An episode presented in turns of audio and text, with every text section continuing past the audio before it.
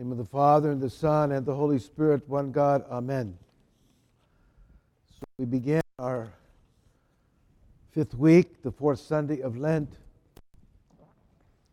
and an encouragement on our Lenten journey. What is our perspective? These words from St. John Climacus, I wanted to begin the homily with. Um,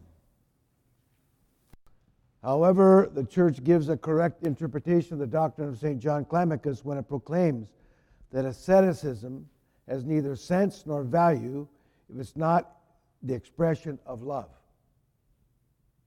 So, all that we do, all our work in the Lent and we're on uh, the journey is about loving God and loving neighbor. That's, that's the work. If it's about self improvement or these other things, we're, little, we're off. This is why thou dost entreat us, love God, so that ye may live in his eternal goodwill, and let nothing be set higher than this love. So, everything we do in our life, but particularly during the Lenten struggle, it's not uh, about improving ourselves or being better spiritually. Um, all those, those may be byproducts, thanks be to God, but it's about loving, loving God and loving neighbor. So um, to keep that in perspective as we kind of journey through the scriptures today. So, first, in Hebrews, we hear these words We might have strong consolation who, has, who have fled for refuge to lay hold of the hope set before us. What's that hope? What's that promise God has set before us? That God loves me, he desires my salvation more than I desire the salvation for myself. God desires that salvation for me. He wants to gift me righteousness, joy, and peace in the Holy Spirit and a place in the eternal kingdom of God. This is what God is offering to us. This is our hope. This is our promise from Him. So we have to make an effort to work to obtain it, to go kind of go after it. So, what's the primary virtue that uh, we need when we take a journey like this that's going to push us to our limits? I'm not going to move ahead until you answer correctly. Patience. Patience. Faye said love. She's right, but I'm going to trump you, Faye. Patience. You were right. But patience because in this journey we struggle because it's a it's a uh, a long fight. It's an endurance contest. Here's St. James. My brethren, count it all joy when you fall into various trials, knowing that the testing of your faith produces patience. This is the important line. But let patience have its perfect work that you would be perfect and complete, lacking nothing. So when you're in a struggle like this, in a journey, let patience have its perfect work. So be lacking nothing. This is our journey is to dig things out of us, to move us forward spiritually in loving God and loving neighbor. But this whole, this whole sense is that we need to be patient in this work because it takes uh, an endurance, a courage to move us forward in this life, uh, in this struggle. Uh, Lent is a kind of a microcosm of that. This 40 days plus Holy Week, we have this kind of journey before us. And we find in this, as we do in life, we find failure, doubt, disappointment. And Father Alexander Schmemann in Great Lent says, no faith is complete unless we experience these things and overcome them. So if you're struggling with failure, doubt, and disappointment, we need to find a way to overcome them, to turn to God in them, to move our soul and our, our mind toward God in, these, in this effort so that uh, we're lifted up in the struggle and that we endure patience, we endure with patience these disappointments and failures and, it, and as we endure them, it builds our faith. It builds our faith. You know, I remember some struggles that were set before us here in this community. Uh, we're here in this building because we endured a lot of stuff. You know, when we first wanted to build out here, we bought this piece of property, thanks be to God.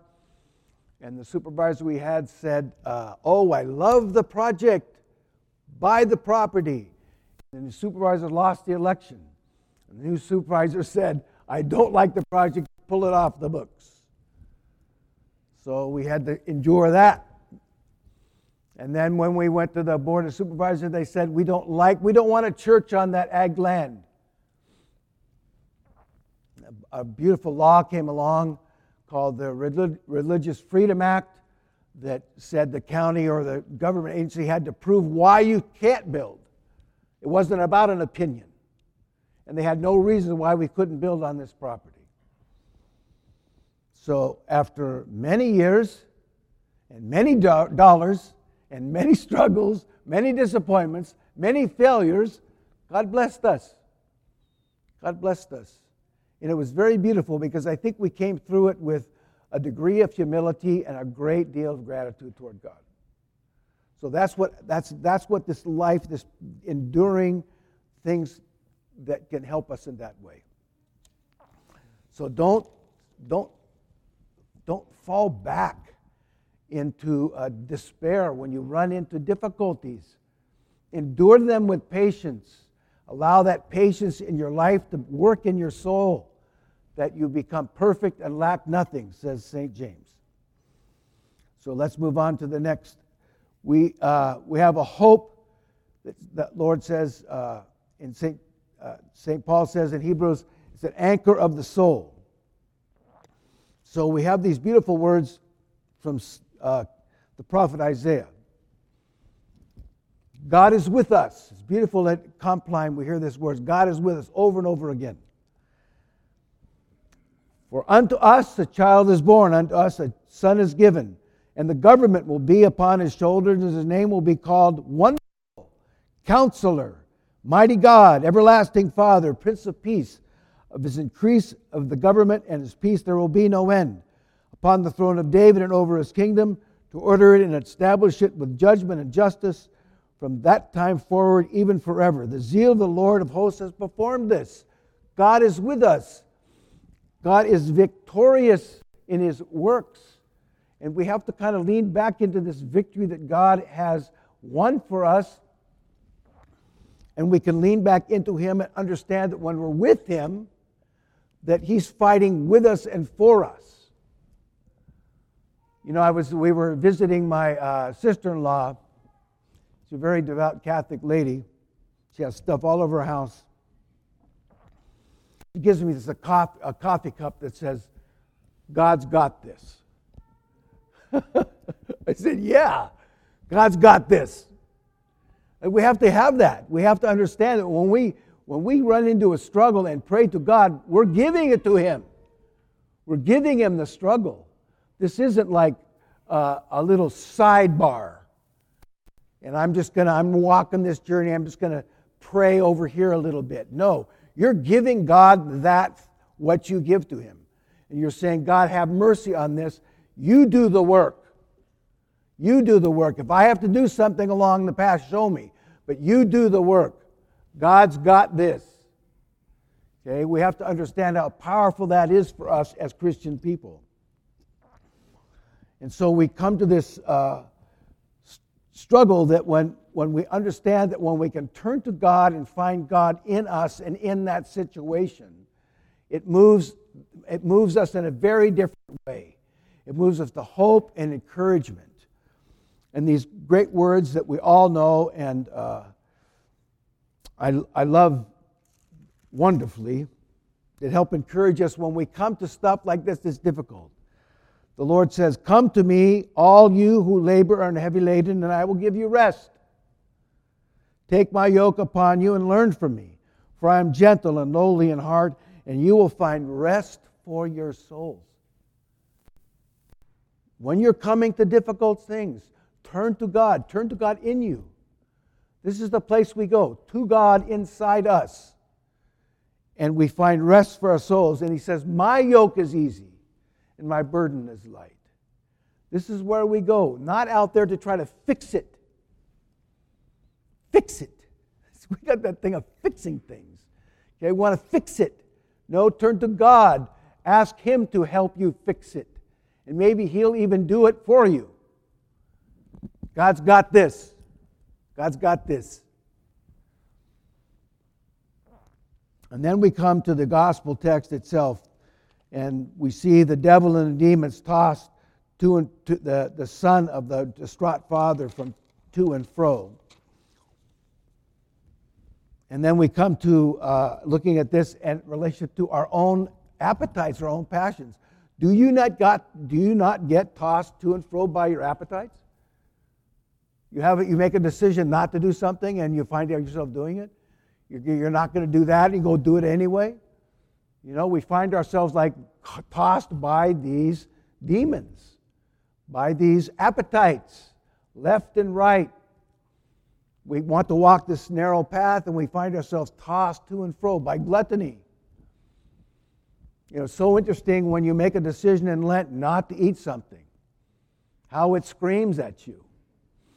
Somebody told me the other day they, they, they, they never go they never smell hamburgers when they drive by In N Out Burger, except during Lent. It's like that smell is like overwhelming. Like, what is this? Tossed to and fro by lust, by anger, by uh, vainglory, by greed, by pride, by envy. These things just toss us to and fro. Uh, the saints say we uh, fall away from God, from our high calling, defiling the image, soiling the garment. We turn away from God and we fall to all these appetites. But God says, I will give you something that will help you. You need to clean the inside of the cup, and then the outside will flourish. So, how do we clean the inside of the cup? He says prayer, fasting, and we'll add almsgiving because those are the directions God gave to us prayer, fasting, and almsgiving. This is how you're going to work. So, I was thinking about this. This vision came to me. Not a vision, a memory. I don't get visions. the Karate Kid. Okay? This is so good. I, I put it up, drove it up to YouTube and watched it again and watched how great this was. So, Karate Kid, you know, for those who don't know, you need to see the movie. It's a great movie. But um, so he wants to become a karate master. So he goes to Mr. Miyagi. And this guy is a, a master in karate. And he says, Come to my house and I'll, we'll, I'll, well, I'll teach you. And so he shows up at the house and they make a deal. He says, Anything I say to you, you do. Okay? No questions. So he puts the little band on his head, ties it, and he says, Okay, wax the car. He says, Wax the car? He says, Wax the car. Wax on, wax off. Wax on, wax off. He says, so when you're done with that car, that, that one, there's, you need to do that one too. So he goes, okay, well, I'll, I'll, I get this. So the next time he shows up, he's ready to do the karate, and he says, okay, paint the fence. Paint the fence. He goes through the motions. You got to paint the fence this way and this way. Paint the fence. And it's like, you know, probably a hundred feet of fence he's got to paint. So, so he he's, he's Patience is wearing thin. And then he says, comes back the next day and he says, Okay, I'm ready. He says, Okay, sand the floor. Sand the floor. And it's like, whoa. And at the end of that, he goes, Okay, that's it. I'm done. I'm, all I'm doing is coming here and doing all your chores for you. And he's all upset. Miss Miyagi says, Stop. He puts them in front of him, and he says, and he starts doing these attacks. And he starts attacking him, and he says, uh, wax the car. And he knocks the hands away. And he said, he comes another, he says, paint the fence, and he hits them this way. And all of a sudden, he goes through this whole routine of attacking him, and all these things he did were actually defensive moves to defeat the enemy. Pray. Pray. Fast. Give alms. You know, sometimes we don't see the fruit quickly, we don't understand it. We do it over and over again. We're not seeing the fruit. And all of a sudden, we get, we, we're working hard at prayer. And all of a sudden, a thought comes in to our mind. Our mind has been sanctified by prayer, and we defeat it. Why? Because we have prayed because we prayed. Our mind is sanctified, it defeats those enemies. We find ourselves uh, attacked by appetites, and we all of a sudden have this power to say no. Why? Because we fasted, because we used the, the, that great uh, spiritual weapon of fasting to defeat this enemy that's coming at us. All the appetites can be defeated by the fast. And then we find this sense of somebody's offended us, and we're and all of a sudden we start to pray for them. What? It's like I'm praying for somebody that offended me? Why? Because I was an almsgiver. I, I, my heart became developed compassion. So you understand how powerful these, these, these uh, disciplines are to pray, to fast, to give alms they become the great weapons against the enemy. So don't, don't take them for granted. Don't just push them aside as something we do as Christian people. They, they arm us. They arm us against the enemies. And then finally, this incredible moment where the Lord says, If you believe, uh, I can heal, your sin will be healed. I believe, help my unbelief. These words, help, I believe, help my unbelief. We could all say that over and over again. I believe, help my unbelief. we need to confess our weakness and confess our faith at the same time. A beautiful kind of paradox there, a juxtaposition. My faith and my weakness together. And God comes into that moment, and then He is the one that lifts us up. You know, in, the, in this account, lift, did the son stand up on his own? No, the Lord lifted him up. So we get to this point in our life, in our journey, when we need to have that extra boost of God's love, God's faith given to us to push us to that place where we can find uh, spiritual success or some, some, something in our life that needs to be lifted higher, then we need we need to be able to confess one, our weakness, but then confess also our faith in God.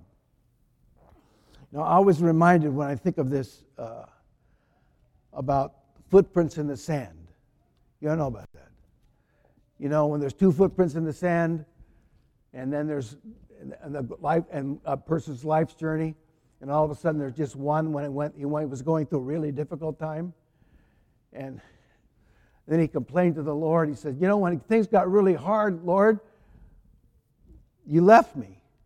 Look at there's only one set of footprints in the sand. No, no, no. Those are my footprints. I carried you. I carried you. That's, that was me carrying you. We need to understand that's what God does. That's who our God is. He's a carrier of us when we struggle, when things are difficult. We may think He's far away, we might not sense his presence, but that's what he does for us. So, beloved, as we journey uh, in this fifth week, may we continue with, to make this effort and fulfill with a full assurance of faith that striving and obtaining this holy life, we will be accompanied by God's grace, life eternal, unfading goodness, inexhaustible riches, unchanging and ending delight and the glory of the kingdom of God. name of the Father, Son, and Holy Spirit. Amen.